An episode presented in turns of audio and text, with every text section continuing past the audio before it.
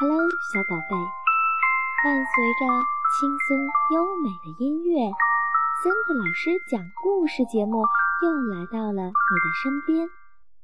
你有没有睡着呢？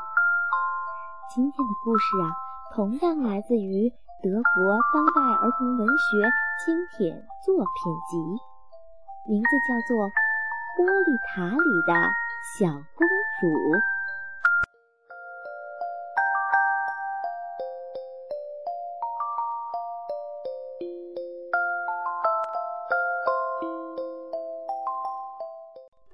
塔里的小公主，作者德国的西格丽特·沃克。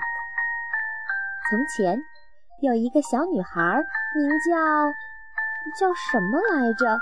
已经没有人记得她的名字了，因为她爸爸妈妈和认识她的所有人都叫她小公主。这位小公主住在一栋摩天大楼里。这栋大楼还有一个名字——玻璃塔，因为它的正面几乎全是用玻璃做的。玻璃塔里的小公主在第三十八层睡觉，天气冷或者下雨的时候，还会在第三十九层转悠转悠。碰上阳光明媚的日子，她才去第四十层。其实，第四十层就是屋顶。屋顶上有一个阳光充足的花园，那里种着鲜花、卷心菜，还有一块草坪。角落里还长着些杂草。花园里最美的是一棵大树，树干特别粗，小公主张开双臂根本就抱不住它。这棵树枝叶繁茂，树枝伸向四面八方。层层叠叠的叶片向地面投下浓烟。下雨的时候，这里连一滴雨点儿也漏不下来。在这棵大树的树冠上，常常有来来往往的候鸟停下来歇脚。玻璃塔里的小公主总是一个人，她没有兄弟姐妹，因为住得太高了，所以她也没有朋友。小公主的爸爸妈妈也很少有空陪她玩，因为白天他们要打很多电话，晚上又总看电视，所以小公主总觉得自己特别孤单。她经常盘腿坐在大树的树荫下读书。小公主最喜欢读的是厚厚的童话书，因为童话书里常常出现精灵。仙女、小矮人、魔法师、巨人，或者是女巫。有一天，小公主坐在花园里的长凳上叹气，并自言自语道：“哎，如果我是个小精灵或者美人鱼就好了，不然做个仙女或者巨人也挺好的，只要会点魔法就行。”她的这番话。被一只落在树枝上的魔鸟听到了，他用鸟语对小公主说：“我可以实现你的这个愿望。”小公主听懂了他的话，因为她会说鸟语。在这个世界上，听得懂鸟语的天才可没几个。请你不要捉弄我！她生气地喊道。办不到的事情，请不要轻易许诺。魔鸟说：“其实这事儿很简单，你只要有一根魔杖就行了。”魔杖？小公主不解地问：“我从哪儿去弄来一根魔杖呢？”你已经有了，你不知道吗？我怎么知道？那你就赶紧去厨房拿吧。就是那把用来搅拌的大木勺，勺柄中间有孔的那个，那个就是魔杖。小公主大声问，说着就要跑去拿那把大木勺。就是那个呀，魔鸟说。另外，你还得记住咒语才行。他耐心地把咒语交给小公主，直到她背下来为止。咒语是这样的。利鲁姆，拉鲁姆，勺子饼来接令。老太婆吃得多，小伙子要吃素，一切按我说的做，不要啰里又啰嗦。接着，魔鸟向他保证，咒语能让小公主心想事成，她可以把自己变成小矮人、巨人或者其他任何她想成为的人。她还可以想去哪儿就去哪儿，想要什么都可以用魔法变。哦，魔鸟，真是太感谢你了！小公主开心地说道：“魔鸟拍拍翅膀飞走了。”玻璃塔里的小公主想：“我要什么呢？首先要下楼去找一个朋友，然后再看看我们想做什么。”她坐在大木勺上，大声说道。利鲁木，拉鲁木，勺子饼来接令。老太婆吃得多，小伙子要吃素，一切按我说的做，不要啰里又啰嗦。带我去城里。这时，大木勺带着它飞了起来，然后从第四十层俯冲而下，到了大街上。一时间，在街上步行的人们都吃惊地围过来看。汽车的喇叭声和尖锐的刹车声乱作一团。小公主想从木勺上下来，可是勺柄勾住了她的裤腿儿。那情景就像电影里的骑士经常拔不出剑一样。她不知所措地站在那儿，心里害怕极了。小公主向前走了几步，却被个人撞个趔趄，差点儿摔倒。小心点儿！一个小男孩冲她嚷道。你挡了我的路。和公主说话时，请注意你的语气。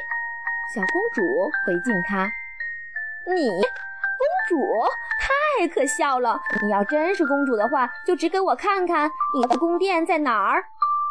这再简单不过了。”小公主说着，环视四周，接着说：“那那儿有一个公园。”有公园的地方肯定有游乐场，有游乐场的地方肯定有沙盘。你敢不敢跟我赛跑？谁先跑到沙盘，就算谁赢。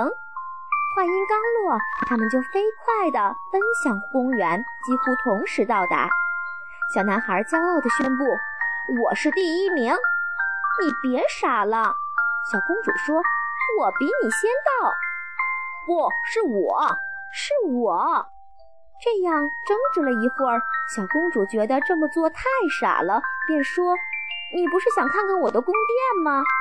这下小男孩想起来了：“对呀，对呀，可是这儿哪有什么宫殿嘛？”哎，你就不能耐心点儿，先去给我提一小桶水来。小男孩乖乖地去提了一桶水，小公主用水和着沙子。然后用这些沙子建造起一座高高的塔，一座大房子和一座小房子，在塔和房子的周围还修建了一圈厚厚的的城墙。开始的时候，小男孩还只是站在一边看着。过了一会儿，他也过来帮忙了。小男孩有点失望地说：“嗯，这么说来，你的宫殿只是用沙子做的。”我还以为是座真的能走进去的宫殿呢。等一下，小公主说着，把大大木勺握在手里，对准沙城堡，大声念道：“哩噜木，拉噜木，勺子饼来接令。老太婆吃得多，小伙子要吃素，一切按我说的做，不要啰里又啰嗦。沙堡变大宫殿。”一瞬间。在城市公园的中心，真的矗立起一座金碧辉煌的童话般的宫殿。哇塞！小男孩惊讶极了。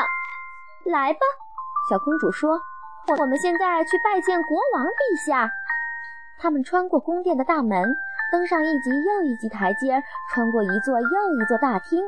这些大厅一座比一座华丽。在最华丽的大殿上，他们看到国王坐在宝座上处理政务。其实他并没有什么政务要处理，因为今天他的电话恰巧坏了。没有电话，他就什么也处理不了了。再加上电视也坏了，所以国王陛下今天极其无聊。他的大臣们围着他，却也想不出什么解闷儿的办法。我有一个法子，小男孩看着窗外的街道说：“我们可以朝街上的人脑袋上吐唾沫，谁吐中了就算赢，怎么样？”国王可不喜欢这个提议。要不咱们踢足球？这个提议也被国王拒绝了，因为他太胖，踢起球来气喘吁吁，就差要了他的命。所以他还是比较喜欢看电视。要不我给你们变个魔法怎么样？说完，玻璃塔里的小公主就把大臣们的头都变成了驴脑袋，给仆人们都安上了猴子尾巴。小公主骄傲地大声宣布：“我就是赫赫有名的无敌大女巫。”国王见了这种情景，赶紧命令小公主让所有的人恢复原样。要是他的大臣们个个顶着颗驴脑袋，谁来帮他处理政务？要是他的客人们看到仆人都有一根猴子尾巴，不被吓跑了才怪呢！小公主不满地嘀咕：“真扫兴。”不过这话可不能让国王听到。小男孩说：“咱们来玩跳房子怎么样？”“怎么玩？”国王问道。小男孩从裤子口袋里掏出一块小石头，又从另一个口袋里掏出一小截粉笔。他边用粉笔在地上画格子，边讲解规则。画好之后，他开始一蹦一跳地玩起来。小公主跟在他后面，咯咯地笑着，也玩起这个有意思的游戏。胖国王跟在他们后边，学着他们的样子，玩得也挺开心。等到三个人都气喘吁吁的时候，他们决定停下来好好休息一阵子。国王满意的问：“现在咱们玩什么？”小男孩大声说：“咱们来演奏音乐怎么样？”但我们没有乐器呀！第一个大臣犯起愁来。小公主说：“我可以变些乐器出来。”男孩说：“不用费劲儿了，我们来找找材料，自己做乐器吧。”说着，他拿出一张纸，把它卷成漏斗的形状，递给国王当喇叭吹。他又从口袋里掏出一把梳子，递给小公主当竖琴弹。最后。他向国王借了王冠做鼓，权杖做鼓槌。一、二、三，开始！小男孩一声令下，演奏开始了，但都是刺耳的噪音。这么难听的音乐，这三个演奏者还挺享受。大臣和仆人们都很想捂住耳朵，但那可不合乎宫廷礼仪。能捂耳朵的只有王后一个人。但这时他在织毛衣，没有多余的手来捂耳朵了，所以所有的听众们只能拼命鼓掌。而三位音乐家在演出结束之后，都把手放在肚皮上，哈哈大笑。笑累了，小公主提议：“我们去城里转一圈怎么样？你们俩都坐到我的木勺子上来吧。”她让胖胖的国王坐在中间。虽然有点挤，但只要没有人打喷嚏，飞行起来还是没问题的。玻璃塔里的小公主大声喊：“利鲁姆，拉鲁姆，勺子饼来接令！老太婆吃得多，小伙子要吃素，一切按我说的做，不要啰里又啰嗦。起飞！”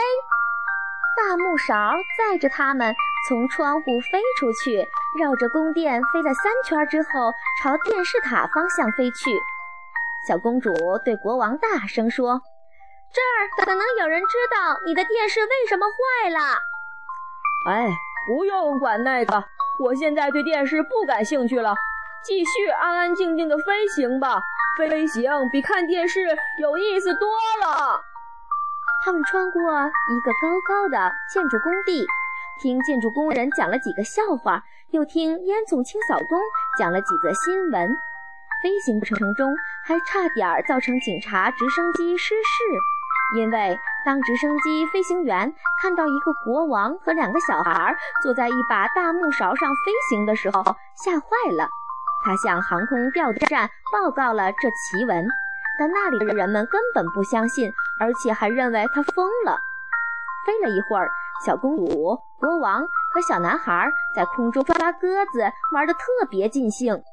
天气慢慢变冷了，他们在天上飞得直发抖，于是便调转方向，朝公园里的宫殿飞去。正当他们在大殿降落的时候，电话铃响了。陛下，从纽约来的电话！第一个大臣激动地大声说。这时，旁边的第二部电话又响了。第二个大臣报告：“这是从莫斯科来的电话，问问他们有什么事儿。”国王生气地说：“我现在可没时间接这些无聊的电话。”于是，第三个大臣赶紧摁电话上的按键，把这些愚蠢的大臣都给我关起来。国王怒吼道：“他解散了自己所有的顾问，却对小男孩说：‘你留在这里帮我处理政务吧。我死了之后，如果你有兴趣的话，可以继续当国王。但如果那时你觉得没意思了，也可以朝人们头上吐唾沫。’”正在这时，突然有人敲门，一个陌生人求见。国王问他：“你是谁？有何贵干？”我正在接待客人，你打扰我们了。陌生人自我介绍说，他是市政府建设局的行政官员。这座宫殿是违章建筑，他严肃地说，没有批准，不得在此建造房屋，所以这座宫殿必须马上从这里消失。没关系，小公主愉快地说，公事公办嘛，我们马上就消失。说完。她拿出魔杖，在头顶画了一圈，说道：“里鲁姆，拉鲁姆，勺子饼来接令。老太婆吃得多，小伙子要吃素，一切按我说的做，不要啰里又啰嗦。把宫殿搬到玻璃塔上面去。”宫殿立马就从公园里消失不见，到了玻璃塔的屋顶上，正好挨着那棵大树。小公主，国王。和小男孩都高兴得又唱又跳，他们穿过一座大厅，又穿过花园。小公主高兴地大声说：“这是我一生中最开心的下午，一点儿也不孤单。”在玻璃塔里的小公主的爸爸妈妈听到了吵吵声，却不知道发生了什么事儿。他们左看右看，发现原来是自己的女儿正和一个新朋友玩沙盘呢。他们觉得很奇怪，为什么会有一个沙盘在屋顶的花园里呢？因为他们看不见胖国王和华丽的宫殿，这些对他们来说都是隐形的。晚上，小男孩该回家了，不然他妈妈就要着急了。小公主送他乘电梯下了楼，小公主向他道别，说再见。小男孩也说再见。这时。在那棵长在第四十层的大树上，魔鸟唱道：“里鲁姆，拉鲁姆，游戏结束了，回到你的世界。从此以后，你再也不会孤单。”这首歌当然是唱给小公主听的。